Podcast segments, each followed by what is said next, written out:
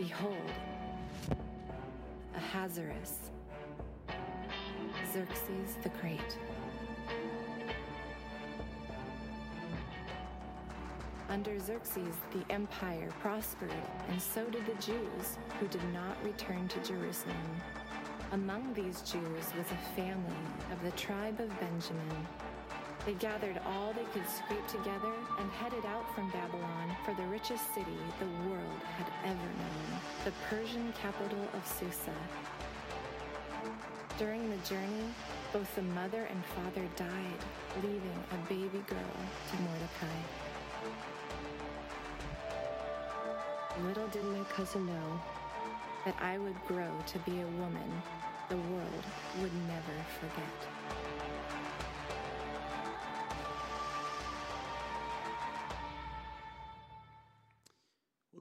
Again. And for those listening online, it's good to have you with us. A special welcome or shout out to Jim and Lori.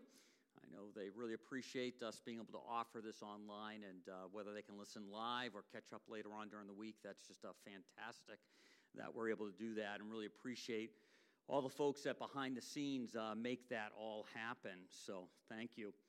Well, this morning we begin our new series, Esther, and Esther, the unseen sovereign.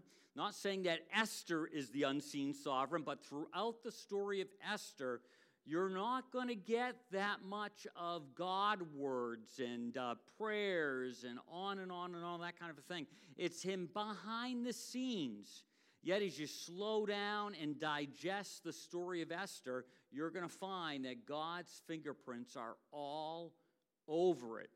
And uh, sometimes that's the way it is in our life.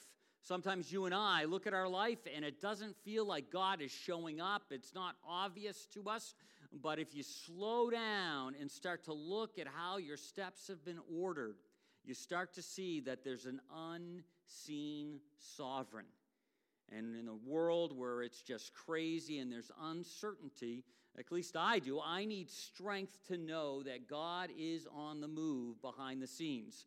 And even though it may not be obvious, that He is actually happening in action behind the scenes. Now, uh, you know, when we think about a great story, we think about some things like uh, there's got to be an impending tragedy. Uh, sometimes there's got to be beautiful people, there's got to be villains, there's going to be the innocent, uh, the hope of maybe a little romance. Uh, for some of us, you know, it's some PG 13 stuff, not too much of that, but sometimes even, even rated R stuff, and uh, often a Hollywood ending. And those are all the pieces that uh, can make up to a great story. And we love great stories. That's why uh, they track how many people go to the movies, even in COVID times. Uh, the hundreds of millions of dollars that come in on a weekend is unbelievable because all of us are looking for good stories. We enjoy good stories and uh, we want to have them. And uh, one of uh, my famous, at least famous to me, good stories, and I really don't ever tire from it, and it seems to have all those elements, is this one. He'll pinch my cheek. I hate that. Maybe he won't. Hey, how's the sickie? Huh? I brought you a special present. What is it? It was the book my father used to read to me when I was sick, and I used to read it to your father. Today, I'm going to read it to you. It was a time when life didn't seem so complicated. Marriage is what brings us together today. What? I won't always come for you. But how can you be sure? This is true love. Oh, no. Is this a kissing book? No. Actually, there was a lot of treachery, peril, and revenge. Prepare to die never go in against a Sicilian when death is on the line.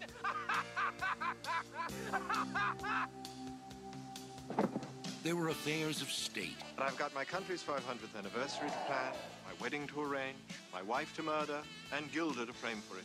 I'm swamped. Bye bye, boys. Have fun storming the castle. It's more than eternity. What's the difference? We've got him. Think it'll work? Could take a miracle. Bye-bye. It's a story of love, a tale of adventure. It's It's as real as the feelings you feel. We're kissing again. Someday you may not mind so much. The Princess Bride. How many of you have ever seen The Princess Bride? Some of you will admit to liking it. Some of you go, "Oh no, it's just not there yet." But when you get to be old, you go, "Ah, that was a pretty cool movie. I, I, I like that movie." So, um, The Princess Bride. But it's got all those elements going in on it. It's got everything, but the one thing it doesn't have, if you're a Christ follower, it doesn't have any references to God. And what's interesting again is the book of Esther really doesn't have any references to God. He is the unseen sovereign, and yet Esther is in the Bible. Over the thousands of years, Christ followers, God fearing people, uh, have wondered what to do with it, and uh, not many have written commentaries on it up until more recently because they just, just didn't know how to unpack it. But Esther has something to say to us, especially in days where it's unseen, uh, and especially in days where it feels like that God is just silent and not showing up. And so when we, we think about Esther, we think about how it can speak into our lives. And really, I'm going to encourage you that even if you're just checking things out and you're not a convinced uh, person of faith, I think you're going to find some things in Esther that uh, can speak to your hearts. And uh, if you're a person that's just made that decision to follow Christ, there's going to be some things in there. And then for some of us old timers who have known God for 10, 20, 30, 40, 50 years more, we're going to find that Esther can speak to our heart, especially in the world that uh, we live in. And one of the key things as we start off looking at Esther is uh, we need to deal with this idea is the emptiness of self-importance. The emptiness of self-importance. We see it everywhere. That uh, people do things, wear things, buy things, say things, have things, and they're trying to, in a sense, feel important. They're trying to feel like on top of the game. And uh, after a while of trying that, it comes out that it is pretty empty.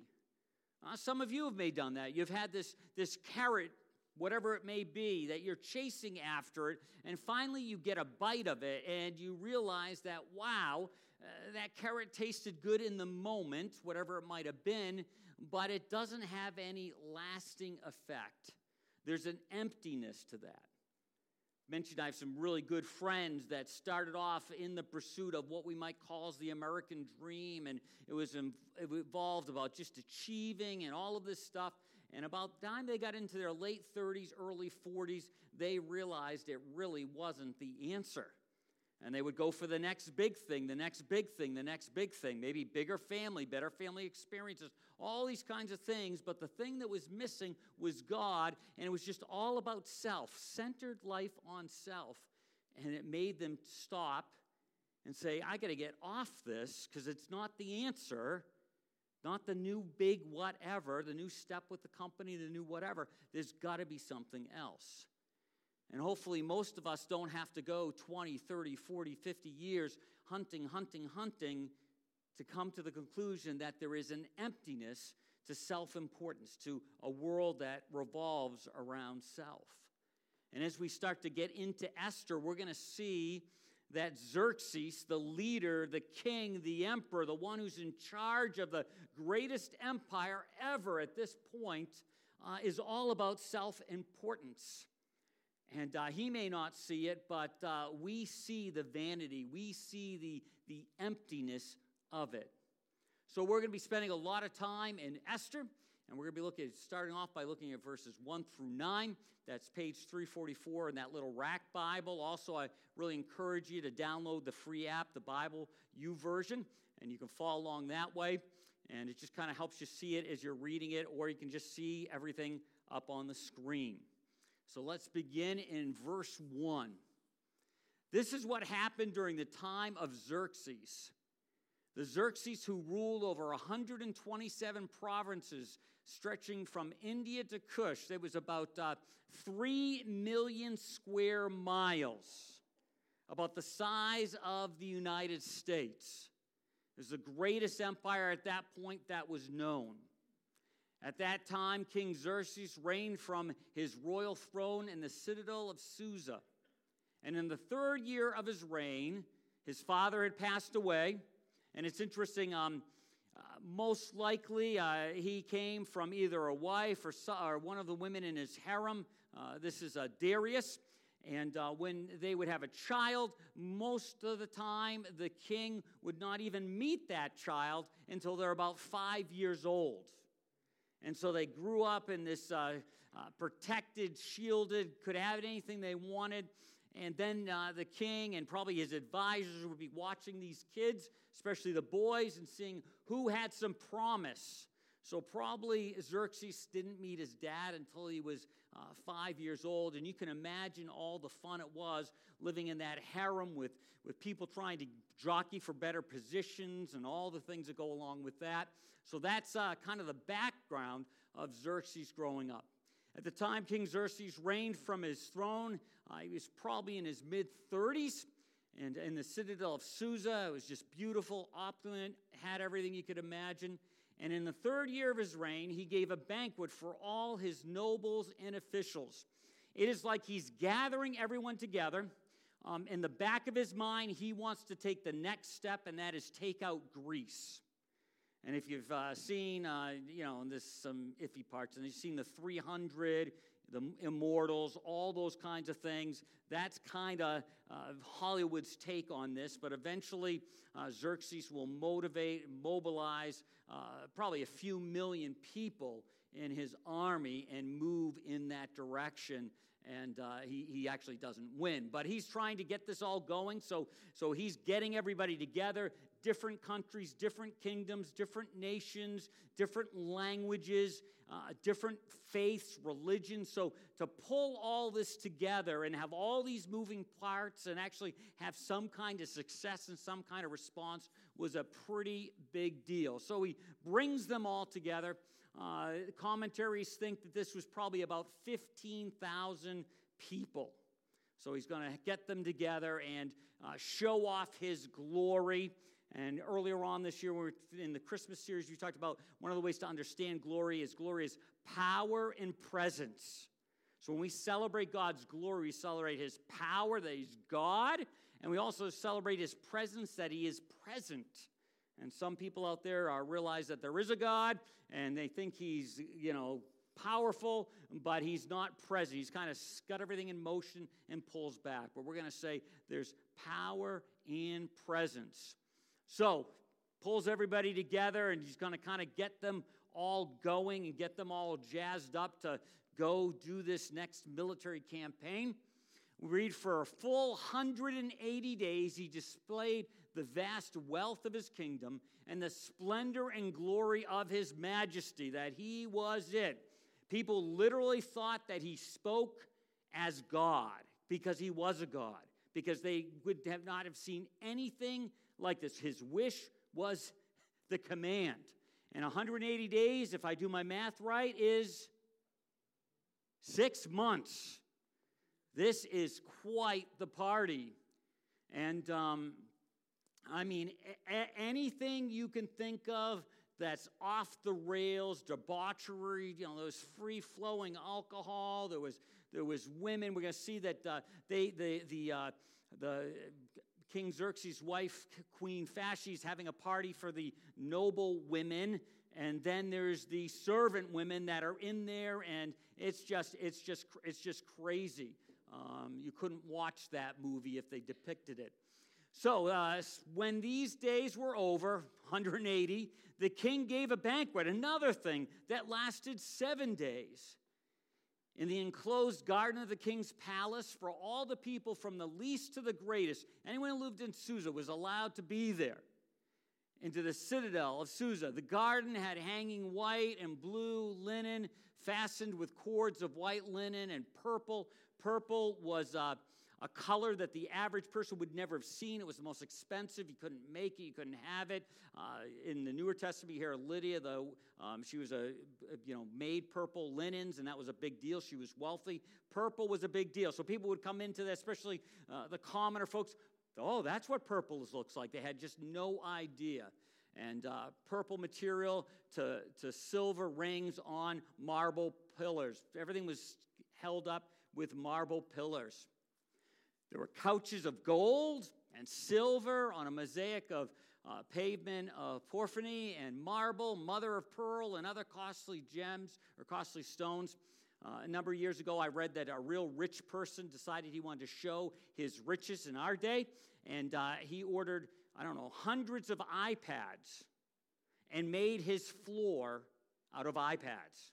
Now, some of you would like that walk on an iPad, but he, he, he had it made on a floor because he was so wealthy. Uh, you know, he could have the most expensive thing he thought of was a floor, a big uh, banquet room, just you're walking on iPads. And I'm sure there was something on top of them, but you'd look through this clear acrylic something, something, and the floor was just made of iPads. And so, uh, this, whatever was most expensive, uh, these guys had. Wine was served in goblets of gold each one different from the other, each unique, and the royal wine was abundant in keeping with the king's liberality.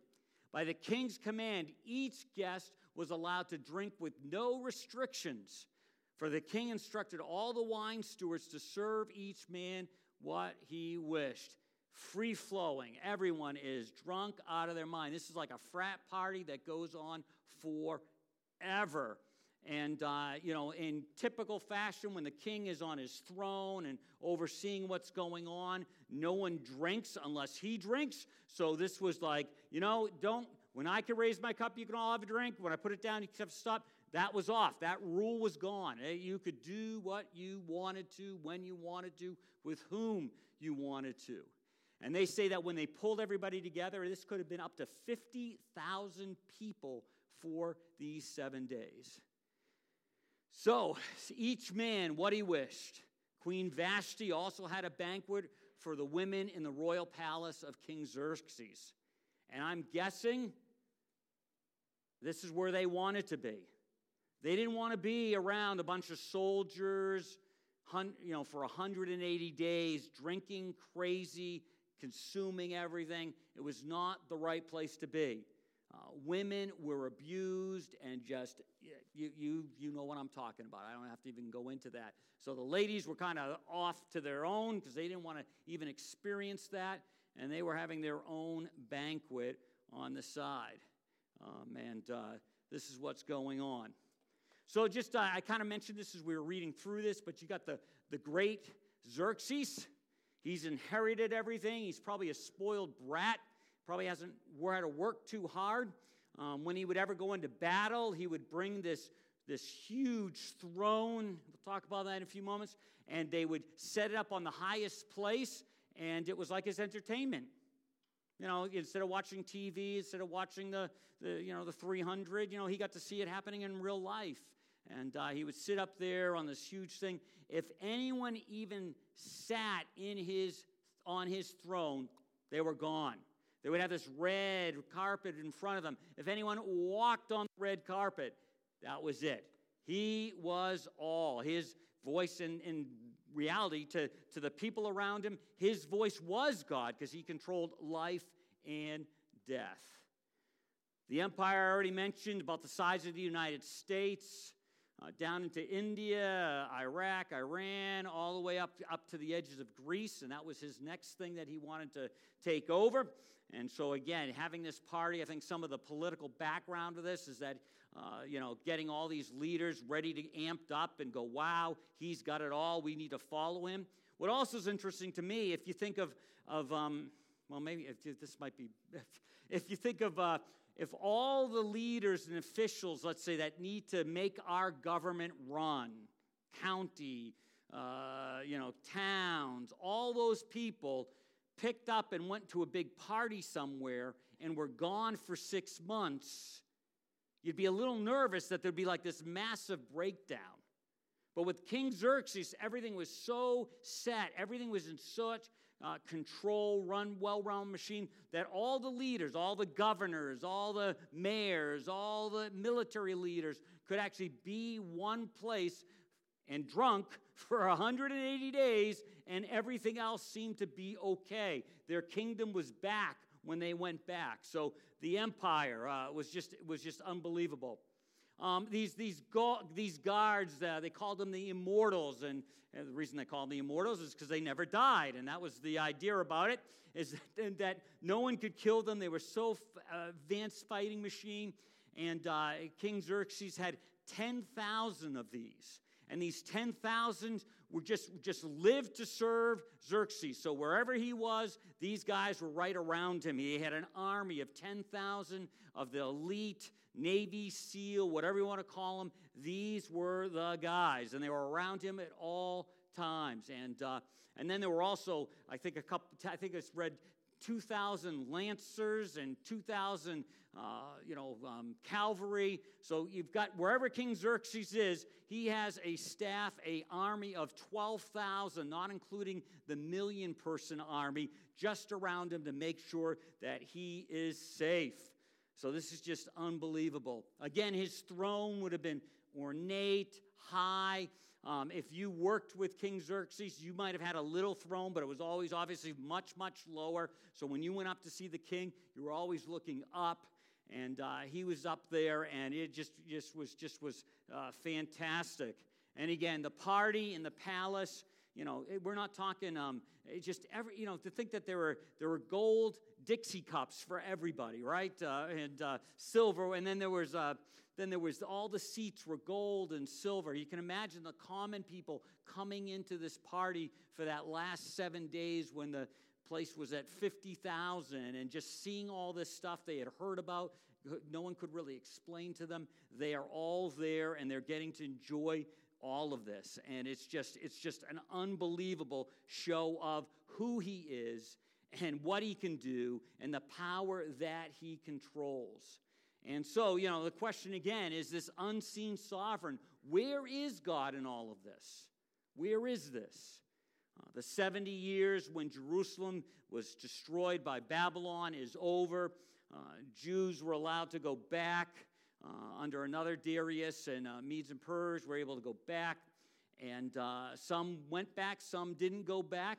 And, uh, but again, it seems like this is just, God is silent. It's just forgotten. Nothing's happening. And, uh, you know, we got to think about so, so where do we do with all of this? Now, you know, it's amazing how we as human beings can take things that are nice and are there for our enjoyment and, and we misuse them. Um, we take the good things in our life sometimes and we use them to say, I'm something and you're not. That's a misuse. Um, you know, Scripture's clear. Being controlled by anything else, if you're said yes to Christ, uh, is wrong. So we're going to even say, uh, you know, you got to be careful with this. Uh, you know, when it comes to alcohol use, uh, you know, it's it's about not being a drunkard, not being controlled by that.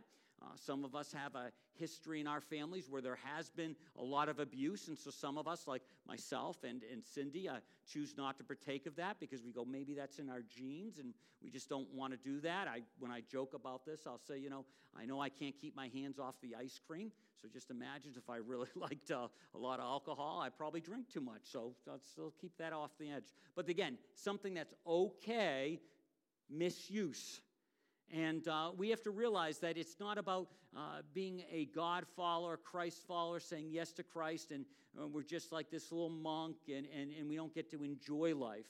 I love what uh, Solomon says. He says, So I decided there's nothing better than to enjoy food and drink and to find satisfaction in work, assuming, understanding that work that God has given. Then I realized that these are all pleasures are from the hand of God. For who can eat or eat anything apart from him? So there is this idea, we see this decadence here with Xerxes, and uh, it's, it's off the rails. You wouldn't want to send any of your kids there. You wouldn't want to be, oh, my daughter works up at the palace. You, you would not want that. But there is this part of being human that we are to enjoy what God has given to us. We're to enjoy it, but not let it own our heart and our soul. And so some people respond by that by having nothing to do with it. Some people are able to, to enjoy but not have it own. Some people say it's not owning them, but they really does own them. And the only way you can figure that out is if you're having a growing relationship with God. as He works in your heart on a regular basis, as you lean into Him, He helps you determine how these things are. Are they owning me or am I owning them? Am I using these gifts well or are they using me? So I, I like how uh, he, he talks about that. So, this idea of kingdom, this idea of, of how we relate to that, uh, Jesus speaks to the idea of a kingdom and an unseen kingdom. He talks about uh, what you should want most is God's kingdom and doing what He wants you to do. Then, you will, then He will give you all these other things you need. And the idea that when you've said yes to Christ, you're a part of God's kingdom. It's an unseen kingdom. Uh, when Jesus has some dialogue with Pilate before he dies on the cross, they, they have an interchange about this. And no, this, the kingdom I'm talking about is in your hearts, the rule of God in your heart. Yes, someday Christ will come back and set things straight. But for now, there is this unseen kingdom, and those of us who have said yes to Christ are letting Jesus, God, the Spirit, be the Lord of our hearts. He's our, our King. I like the way this translation says it. Steep your life in God reality, God initiative, God initiating your life, pointing you in the right direction, God provision, taking care of things. Don't worry about missing out. You'll find all your everyday human concerns will be met. And if I was going to say that, I'd go a little plus and probably much more. And, uh, you know, sometimes when it comes to this idea of even following God, even looking in that direction, we're afraid of missing out. And some of us who have said yes to Christ still are a little unsure because we don't want to give too much lordship into our life because we're afraid that we'll miss out. And that is not the case. So, saying it like this, uh, thinking about Xerxes and what's going on there and all the imagery, is there's, there is another kingdom, a better kingdom, another king, a better king that we are to live for. We don't always see him, but we can experience him. We were not meant to center on ourselves, but center on him. He is the unseen sovereign. And to live that way in any time, any day, you and I need something called courage. And it's the courage to say no. And we're going to see this courage in the life of Queen Vashti and the way she responds to Xerxes in the next few moments. And, and it's not to be a disrespectful kind of thing to our world, but we need to have the courage to say no when we're being encouraged asked to cross the line, get out of sync, out of alignment with the way God would have us live our lives. We need to have the courage to say no, but the courage to say no in the right way. And that makes me think of a clear and present danger. Some of you saw that um, Jack Ryan uh, movie. And uh, towards the end, as everything unravels, uh, Jack Ryan comes in to see the president and I love the way he basically says no, but he says no with respect and uh, honor, but he still says no.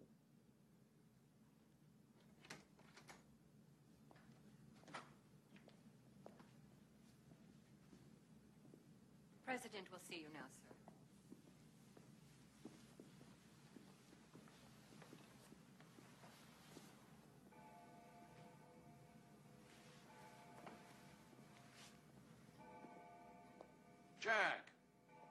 You're here. Sit down. Can I get you anything? No. Come on, sit down. I would prefer to stand, sir. Some things have gone on here, and we have to do this very delicately, otherwise, people might get the wrong idea. We have to lie. Did I say that? No, you didn't. You're upset. I'm upset. Well, it's understandable. You mind if I give you a bit of advice? Of course, you know this because you're a smart guy. You should never make important decisions while you're upset. You did. And American soldiers and innocent civilians are dead because of it. I never ordered no, any. Don't even think about playing that game with me. I will not let you dishonor their memories by pretending you had nothing to do with it. How dare you come in here and lecture me? How dare you, sir? How dare you come into this office and bark at me like some little junkyard dog? I am the President of the United States.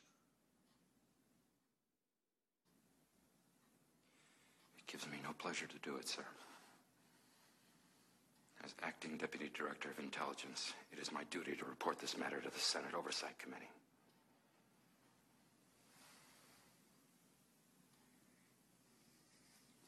You're not going to do that?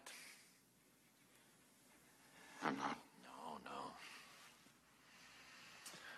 You've got yourself a chip in the big game now. You're going to tuck that away. You are going to save that for a time when, and then you're going to pull it out. And I'm going to cash it in for you. Right? I don't think I have anything more to say to you, sir. The country can't afford another scandal, Jack. To protect itself, it won't allow the possibility of another deception that goes all the way to the top. You'll take the blame. Cutter and Ritter will take some too, but it won't amount to much. They'll get a slap on the wrist. And then $20,000 an hour on the lecture circuit. The rest of the blame will fall on Greer. Oh, yeah, you'll take him down with you. You'll destroy his reputation. But that's as far as it'll go. The old Potomac two-step, Jack. I'm sorry, Mr. President. I don't dance.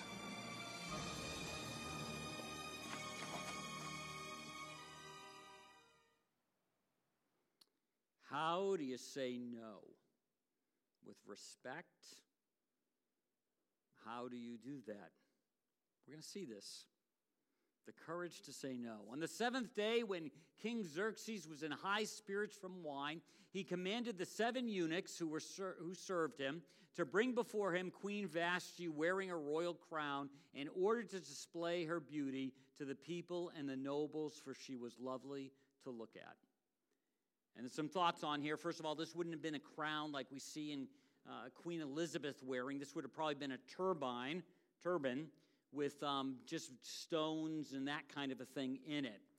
And there's some thought that uh, she would have entered the room just wearing her crown, no clothes, or she would have come in with very scantily clothes. And so this is what the king wants. Uh, he's now uh, in high spirits from wine. That's a nice way of saying he's drunk and, uh, you know, doing stupid things. And uh, again, and all his men have been drunk for 180 days, and it's having its effect. And then we hear the response. But when the attendants delivered the king's command, Queen Vashti refused to come. Then the king became furious and burned with anger. What is going on here? What can we learn from a situation like this? I don't know. I, you know, some of you are married to princes, but they're not the king. but how, how do how, what, what even is going on here?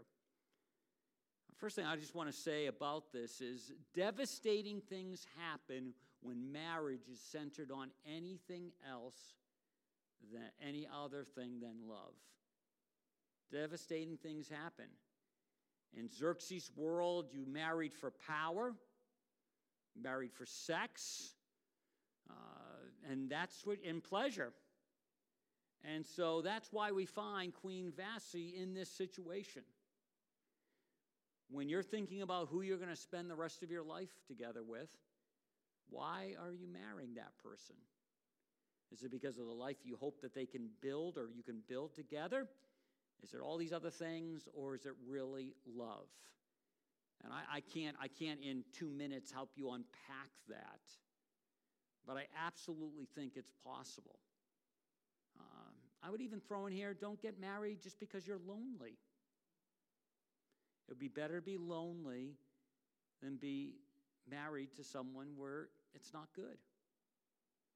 So somehow Queen Vashti is in this situation. Was probably a political alliance. Uh, uh, you marry my daughter, I'll be uh, you know, my kingdom will come under your rule. It's a family affair now, and, and this kind of thing went on. But, uh, you know, not marrying for power, not marrying for any of those things. I, I had a friend who ha- has, has his daughter, and, and um, oh, I say she's probably in her 40s now, but, uh, you know, she, she, she was gorgeous. And uh, sometimes it's, not, it's very sickening to say this, but she would say she was like a trophy wife intelligent, beautiful, and uh, somebody who worked at uh, an executive knew that she would be good to have around his arm at parties. She was nice and she was swept off her feet, and they got married. And it took maybe two or three years for them to realize that uh, she really was just a trophy wife. Just bring her out, show her around, and throw lots of money at her, but he has his own life kind of to live, and that's the way it was. And, and the marriage didn't, didn't make it, obviously. And then coming out of that marriage, she went to the extreme opposite. So then she married somebody who uh, really didn't have direction in his life, uh, wasn't someone who was going anyplace because she wanted to swing the other way. And, and that was a disaster. And now uh, she's married a third time to a guy that's it's in the middle. And again, those two previous marriages were for the wrong thing. Marriage number three was for love. And, uh, you know, it doesn't always work out this way. And it's been a hard road for that couple. Know both of them fairly well. Uh, but when you and I marry on for any other reason than real love, it has devastating effects. And so this is the climate of, of Queen Vashti and King Xerxes. So the question we have to ask ourselves is Does Vashti do the right thing by refusing to go out there? refusing to be paraded in front of 50,000 men, drunk men. Um, some might say, well, I know the, the Bible verses that say, you know, wives, submit to yourselves to your own husbands as you do the Lord. So what do I do?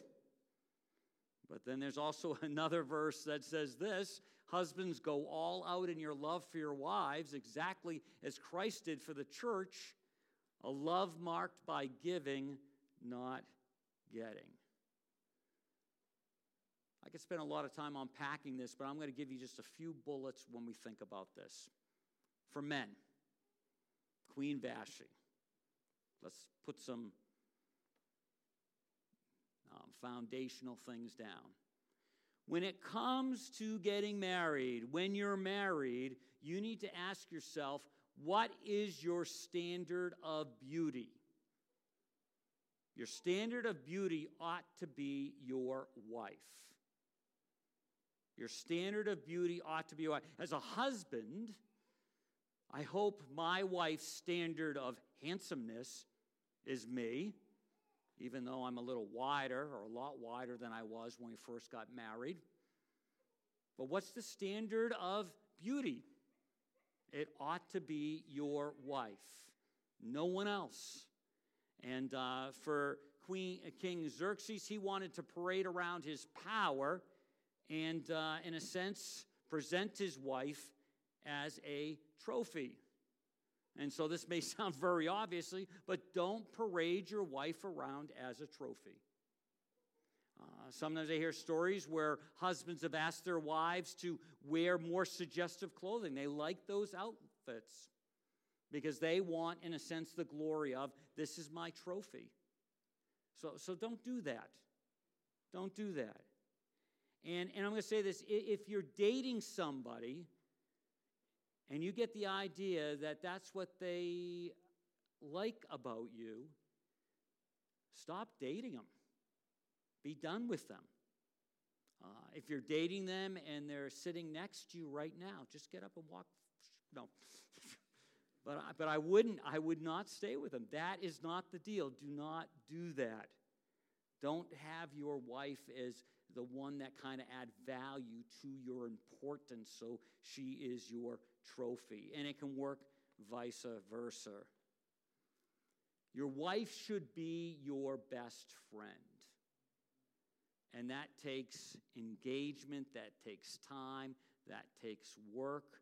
All those things that you did when you first discovered you were in love should continue on through the life of your marriage. It may change in form, but the fact that she owns your heart as your best friend, that's the way it should be. King Xerxes would never have asked his best friend, his wife, to do what he asked. Would never, ever have happened. And yet, you know, as we read this, we read all that's going on, it's real easy for us men to kind of say, well, you know, that's that's King Xerxes. I, you know, I don't I don't have any of that. But but I have to ask you, if you had even a fraction of the power that he had, how would that be reflecting in your life? You see, men, we can be a lot like Xerxes. A lot like, and we can be very subtly doing it. Uh, the whole idea of parading women uh, with all that we can get across our computers, our phones these days, uh, we can be a lack like Xerxes. Xerxes could afford the real thing. We have to afford something that's cheap on a screen. But those kinds of ideas can be us. For women, remember, and this, this goes back to all of us, but I want ladies to understand this all authority is borrowed from the Lord. So when you talk about a man setting the tone and leading in home, that authority is borrowed from the Lord. And so, even when you're a parent, you are parenting your children, that authority is borrowed from the Lord. Where you work, if you're in charge, your authority is borrowed from the Lord. You're a conduit for His will, for His way of doing things, looking at life. So when we come to this whole idea of, you know, loving your wives, submitting your wives, respecting your wives, all this kind of thing, remember, any respect, doesn't matter who you are, or any, any authority, doesn't matter who you have, what you have, it is borrowed from God. So, submission does not include accepting things that are degrading, humiliating, or endangering. As a wife, if your husband is asking you to do anything that's degrading or humiliating or endangering, I'm going to say you can say no. You say no as respectfully as you can, but you say no. Because the authority that your husband may have in your life comes from God, and God does not exercise authority in that way. Some ladies need to learn how to stand up for yourselves and say no. Respectfully, gently, kindly.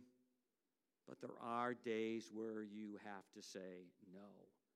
I'm not going to do that. I mean, we can make a joke. If, if your husband said, Yeah, let's go rob a local uh, bank or something, oh, yeah, yeah, yeah, yeah, no, obviously no. But those kinds of things that are degrading, humiliating, and endangering. That is not what God is intended. That's not what the writer of Ephesians and Colossians, Paul, is talking about. You can say no.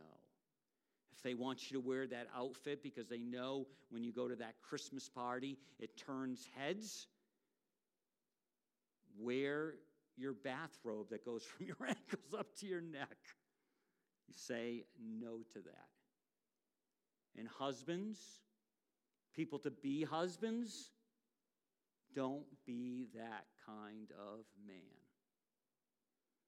And some of us have to have massive work done in our heart that's possible so that we're not that kind of man.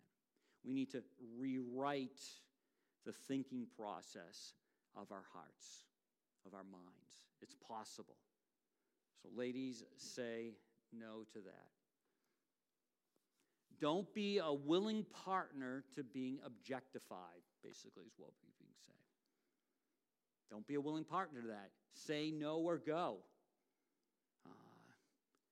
I know this is really hard if you're in a situation where, man, you're looking for a person to spend the rest of your life for, and uh, there's a couple of these little yellow flags, and this is something like this that you go, well, when we get married, things will be better. Usually things get worse after you get married. People let their hair down. So say no, go. Don't be a part of that. Trust God to figure out a way that you can honor His ways and also honor your heart and your soul. You weren't, none of us are, are to be objectified. Women seem to get more of that in our day age than men. So, so hold out. Hold out. It would be better to wait even five years. And I know that's hard for you to take from me because I was married when I was 22. But it'd be better than to be put in that situation. I could, I could, if I, if confidentially I wasn't a thing, I could bring people in those situations. Go, hey, meet this person because this person, this has been their experience. I could, if I could, I could introduce you to that person I talked about earlier that is on her third marriage. First one, she was definitely a trophy. And to try to offset that, she went the opposite direction, which wasn't right. There needed to be some kind of balance in there. And now she's experiencing that. And then also a part of this for everyone, repentance wins the day. Repentance wins the day. I'm not going to have time to read through the rest of this chapter, but repentance wins the day. If King Xerxes, when the alcohol cleared from his mind, realized his queen was right by refusing and repented, it would have avoided all kinds of problems. But he wouldn't do it. He did the same thing you and I do. When you and I don't want to repent, we come up with excuses. Uh, when we don't want to repent, we post things on Facebook that, that solidify our thinking. We're going to let this thing go viral. We're going to let everybody know. And King Xerxes sends it to the corners of the world what's going on and why is what's happening and all of these kinds of things. Uh, repentance would have changed everything. It would have saved his kingdom in a sense. It would have saved a lot of hurt. I have to ask you, what things in your life, man, woman, teenager, husband, wife, do you need to repent of? Say, I'm sorry, and then show you're sorry by having a course correction in your life. Repentance wins the day. This story would be almost a non story right now if King Xerxes had said, You know, I was an idiot. no more 180 day parties. No more letting people drink as much as they want. No more, you know, bring out Queen Verse, uh, you know, and yeah, yeah, you know, that wouldn't have happened. Repentance, repentance, repentance. Later on today, uh, you can see the rest of the blanks filled in, but I'll give you this one. The next one section is the illusion of control. To me, it is the funniest thing that Xerxes will tell Queen Vashti that she can never come back into his presence. And I think she says, Yes! She's a happy camper. That's the best thing ever. It's just so funny. I won't come. Well, because you won't come, I'm not going to let you come. Why? You know, you know, you know. It's just, it's just crazy. But uh, illusion of control, and you can read through that. Uh, let me give you the bottom line, though, for today. The bottom line is this: is God may seem hidden, but He's not hiding.